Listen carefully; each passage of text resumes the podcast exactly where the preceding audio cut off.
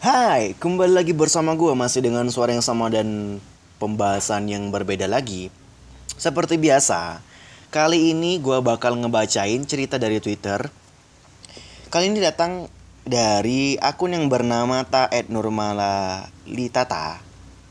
Makasih buat Mbak Nurmala yang udah ngizinin gue buat ngebacain cerita yang dia buat. Oke langsung aja ya. Cerita ini berkaitan tentang KKN. Dan sebelumnya gue pernah ngebacain cerita tentang KKN juga yang sampai 4 part kalau nggak salah. Yang ini gue nggak tahu nih seberapa panjang nih. Karena seperti biasa gue nggak nggak pernah baca cerita sebelum gue nge-record. Jadi gue ngebaca cerita itu langsung gue record gitu. Oke, karena malam ini bukan malam Jumat, maka aku akan menceritakan kisah horor ketika KKN setahun yang lalu. Ye, yeah, hubungannya sama malam Jumat apa? Ntar kalau kalau malam Jumat emang mau baca cerita apa dongeng si kancil. Wow. Jadi di dusun atau di desa tempat aku KKN tuh lokasinya tuh sangat pelosok. Tepat di perbatasan Purworejo Kebumen. Cuma terpisah sungai doang tuh. Mencolok situ yuk wis beda kabupaten. Di tempat tersebut banyak banget pepohonan yang sangat rindang. Jalannya nggak lebar. Kanannya tebing kirinya jurang yang ada sungai gitu. Jadi kamu bisa kebayang kalau misalnya e, berpapasan sama mobil gede dan kamu harus e, minggir ke arah jurang gitu. Wah ngeri banget ya. Eh sebelumnya sorry ya kalau misalnya ada kresek kresek big big sound suara gue tuh itu angin. Karena di rumah gue tuh lagi gelap banget kayaknya udah mau hujan deh. Ya moga-moga aja hujan gitu kan. Ntar bisa jadi backsound alami dong. Oke lanjut. Kisah pertama ketika gue sampai ke lokasi. Ketika masuk ke desa suasana itu udah mulai gelap. Peteng dedet oh boy ya? Nggak ngerti bayang no ke desa nan jauh dan belum tahu lokasi poskonya dengan jalan yang naik turun berkelok. Kanan kiri itu jurang. Sampai sana gue sama kakak gue tuh cuma modal nekat karena nggak ada sinyal dan lokasinya nggak kedetek di GPS di Maps kita hanya memanfaatkan tanya orang gitu. Jadi cuma nanya-nanya doang. Eh ternyata jarang ada orang nongkrong tuh di luar rumah.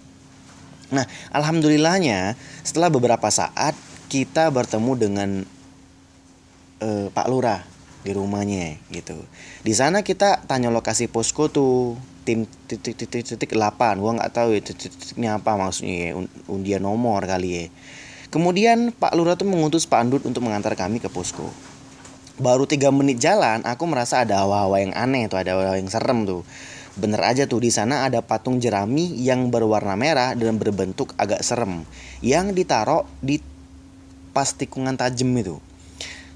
Tikungannya tuh pas banget sama pohon bambu dan sungai yang ya mungkin kalau pas jatuh ke situ bisa langsung wassalam. Waduh. Setelah melewati patung jerami yang serem tadi aku lewat musola tua. Oh ya lupa jadi sejak masuk desa tempat KKN itu benar-benar minim penerangan. Bahkan ketika melewati tikungan tajam tadi yang ada patung jerami tadi, kami hanya mengandalkan penerangan dari kendaraan saja. Singkat cerita, sampailah kami ke posko. Ketika sampai di posko, Pak Duk panik dan bertanya tuh, mau ono ulo gede banget, nggak nabrak toh? Waduh perasaan kita nggak lihat ular gitu apalagi nabrak. Kan kerasa ya kalau misalnya nabrak yang begituan gitu kok Pak Duk bilang gitu gitu. Kok Pak Duk bilang gitu? Artinya tuh Pak Duk tuh nanya gitu kan tadi kamu e, ngelihat ular gede banget nggak? Gitu. Nggak nabrak kan? Gitu kan. Nah gitu. Terus posko gue tuh enak banget. Tapi kalau pertama kali tinggal emang ya ada yang pengen tahu sama kita gitu. Jadi ya kayak kita tuh harus kenalan dulu. Alhamdulillahnya yang mau kenal sama aku tuh malu-malu. Jadi cuman lewat-lewat doang gitu kan berdasarkan yang aku rasain. Mungkin karena di rumah juga kadang ada yang mak seliwer. Aku nggak tahu ya mak seliwernya apa maksudnya. Jadi aku nggak terlalu asing. Jujur aku malah takut kalau tiba-tiba pas bobo itu ada tikus atau kata. Karena poskonya tuh di bawah tebing gitu dan banyak pepohonan banyak ternak juga termasuk sapi. Sapi milik keluarga pemilik rumah tempat tinggal gue itu alias posko ini itu diberi nama Charlie. Waduh. jadi si yang punya posko ini yang punya rumah itu dia punya sapi sapinya namanya Charlie buset keren banget ya tiap malam si Charlie tuh selalu bikin kaget anak-anak karena suka bunyi gitu yang mau itu tiap-tiap tiba-tiba tuh dan dan itu keras banget. Bikin kaget. Udah malam gelap sepi nggak ada sinyal. Wah dikagetin suara sapi. Perfect sekali penelitian anda. Waduh. Emang bener nggak beretika tuh sapi gitu? Emang bener nggak beretika ya sapinya ya gitu? Emang sapi nggak ada etika? Wow.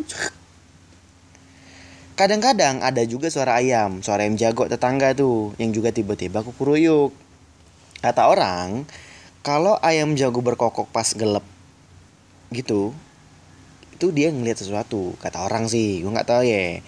Bisa melihat malaikat ataupun melihat makhluk lainnya gue nggak tahu nih. Bener aja karena di tempat yang asing dan dengar suara aneh kayak gitu wajar ada temen yang jadi susah tidur. Maaf gue kalau udah nempel bantal langsung molor apalagi pas sampai di lokasi KKN tuh kondisi badan lagi nggak fit. Next day acara kita adalah silaturahmi ke Pak RT, Pak RW, dan Pak Bayan, dan warga sekitar. Hari berikutnya, ketika gue udah mulai sembuh tuh giliran temen-temen gue yang cowok nih pada tumbang. Cowok di kelompok gue tuh ada empat orang gitu. Jadi ketika yang dua tumbang, nah yang dua lain ini ikut tahlilan gitu, ikut ngaji gitu. Gue lupa ya ngaji apa tahlilan gitu. Mau nggak mau, tujuh orang cewek-cewek ini harus ngerawat dan nungguin dua orang yang sakit tadi tiba-tiba ada suara ada suara tuh dari pintu gitu kan diketok gitu. Dan muncul dua orang lelaki gagah yang ber, dan berkumis. Karena nggak ada yang mau nemuin waktu itu akhirnya gue dan temen gue satu lagi tuh buat nemuin mereka. Nah dua lelaki dua cowok ini yang gue kira pemuda desa itu ternyata itu adalah anak kelompok lain gitu yang pengen uh, kenalan sama kelompok kita. Kayak biasa tuh gue tetap anak olahraga gitu kan. Oh mbaknya anak PJKR ya gitu karena capek ya gue iyain aja gitu kan waduh dikira anak, anak olahraga ya mbak ya mungkin badannya wow sebesar Hulk wah enggak lah ya Hari berikutnya, giliran kelompok kami yang berkunjung ke kelompok lainnya tuh. Kami cuma mengirimkan lima orang untuk berkunjung ke kelompok lain yang jaraknya tuh nggak e, lumayan jauh gitu. Mampus ya tuh ganjil kan. Yang satu kan jadi zombie. Wah, kenapa jadi zombie? Waduh zombie apa jomblo wow. Jadi ketika berangkat tuh biasa aja tuh. Nggak ada aneh-aneh nggak ada aneh-aneh aman gitu tentram. Sampai ada anak kelompok yang kami kunjungi tuh ngelihat ada yang ngebonceng si zombie tadi. Waduh. Gila tiba-tiba si zombie yang sendirian tuh tiba-tiba ada temennya di belakang. Wow. Kami langsung segera pulang dan membaca doa sendiri-sendiri. Waduh. Segera pulang berarti cuman sampai datang assalamualaikum waalaikumsalam. Itu teman kamu sama siapa? Ah itu kan sendirian gitu. Ya udah kita pulang langsung balik tuh nggak gitu kali ya. Mungkin mungkin salam salaman dulu ngopi dulu gitu ya. Aduh gak mungkin langsung pulang ya. Oke okay, next day giliran gua dapat undangan nih. Makan-makan tuh di posko kelompok lain. FYI posko ini lumayan horor. Waduh selain jalannya yang naik turun berkelok gelap dan gak rata di selatan jalan ada makam tua. Sebelum berangkat ke tempat undangan makan-makan gitu, ibu yang punya rumah, maksudnya itu yang punya yang punya rumah posko gue itu cerita kalau di jalan berkelok yang banyak pohon bambu ada yang nungguin. Yang nungguin siapa? Terus di sepanjang jalan itu kan ada jembatan kecil tuh. Katanya di situ ada menara Eiffel. Buset, anjing menara Eiffel apaan? Hmm. Mereka nggak kasat mata tuh.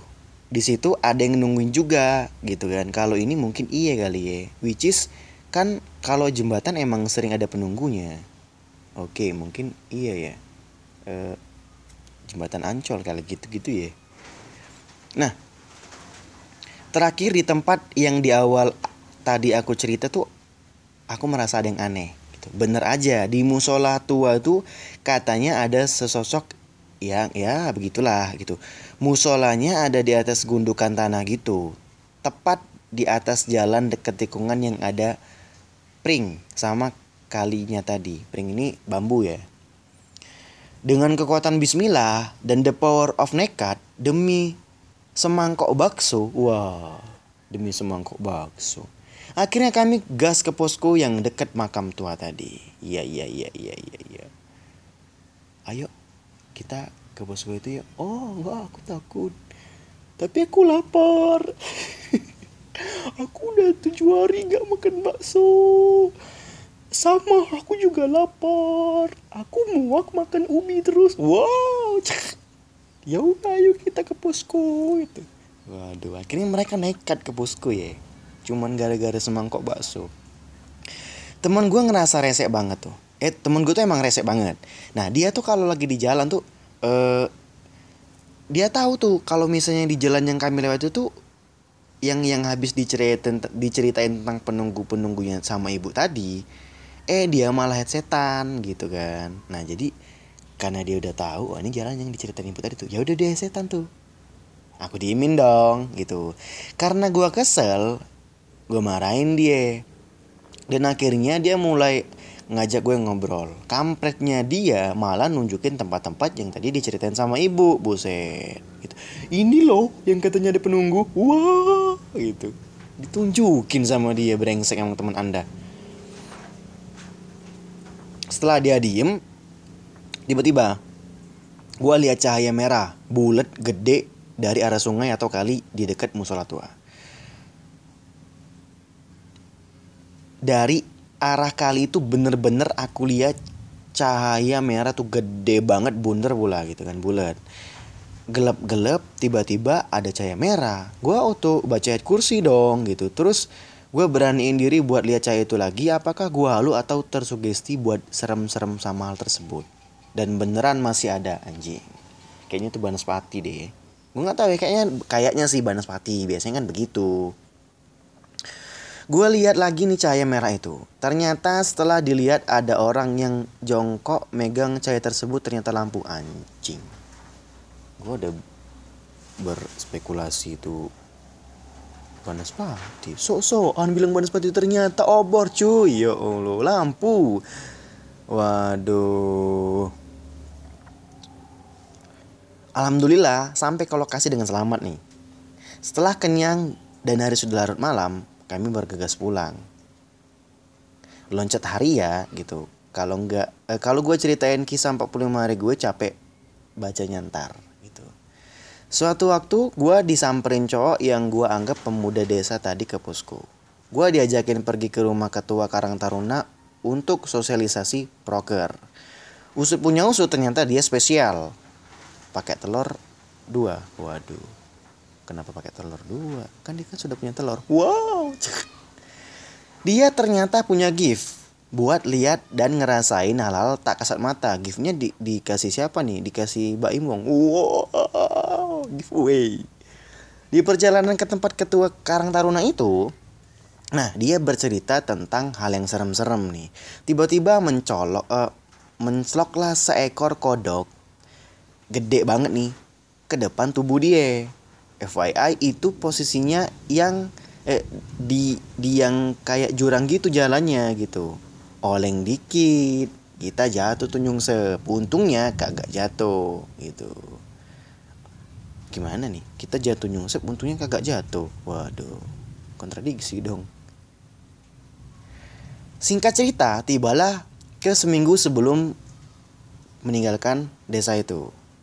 Nah kisahnya bermula nih gue yang biasa naik motor ke mana-mana bonceng siapa aja tuh tiba-tiba sering jatuh dari motor. Tiga hari dalam seminggu aku jatuh dari motor. Mulai dari yang naik motor sendiri tiba-tiba ngerasa ada yang mau nabrak terus pindah jalur malah jatuh sampai diboncengin temen gitu ada juga. Mungkin kita semua udah capek kali ya gitu. Udah gampang roboh paling aneh dan serem itu adalah ketika ada anak dari kelompok lain tuh ngajakin gue buat ke posko yang deket makam tua itu buat ngambil barang atau nyamperin orang gitu gue lupa.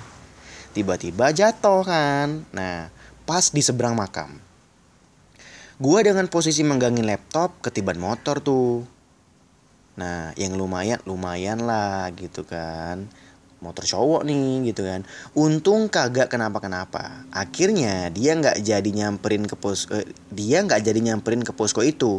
Dan malah nganterin gue balik ke posko gue sepanjang perjalanan gue cuma bisa berdoa semampu gue biar nggak kenapa kenapa The power of doa itu emang nyata adanya. Selama 45 hari alhamdulillah kami semua nggak ada yang aneh-aneh, nggak ada yang kena yang aneh-aneh gitu. Cuman sekedar ya sehat-sehat ya gitu ya. Tapi mereka nggak nunjukin wujud yang aneh atau serem atau apalah gitu. Terlepas dari itu semua, KKN emang salah satu momen terngangenin sih meskipun nggak pakai drama cinlok. Wah. KKN itu kisah cinta terfasilitasi kata Wira. Wow banyak banget ya mitos-mitos kakak ini ya. Orang yang pertama kali lu bonceng bakal jadi jodoh lu. Buset itu salah satu mitosnya gitu.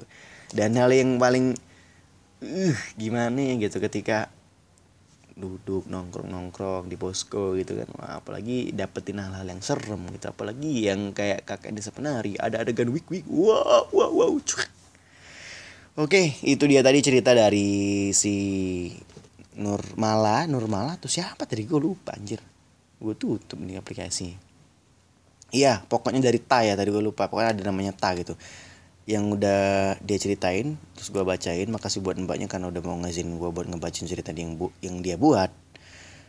E, makasih buat temen-temen yang udah dengerin podcast gue di YouTube di Spotify di Anchor di Apple Podcast. Makasih buat semuanya.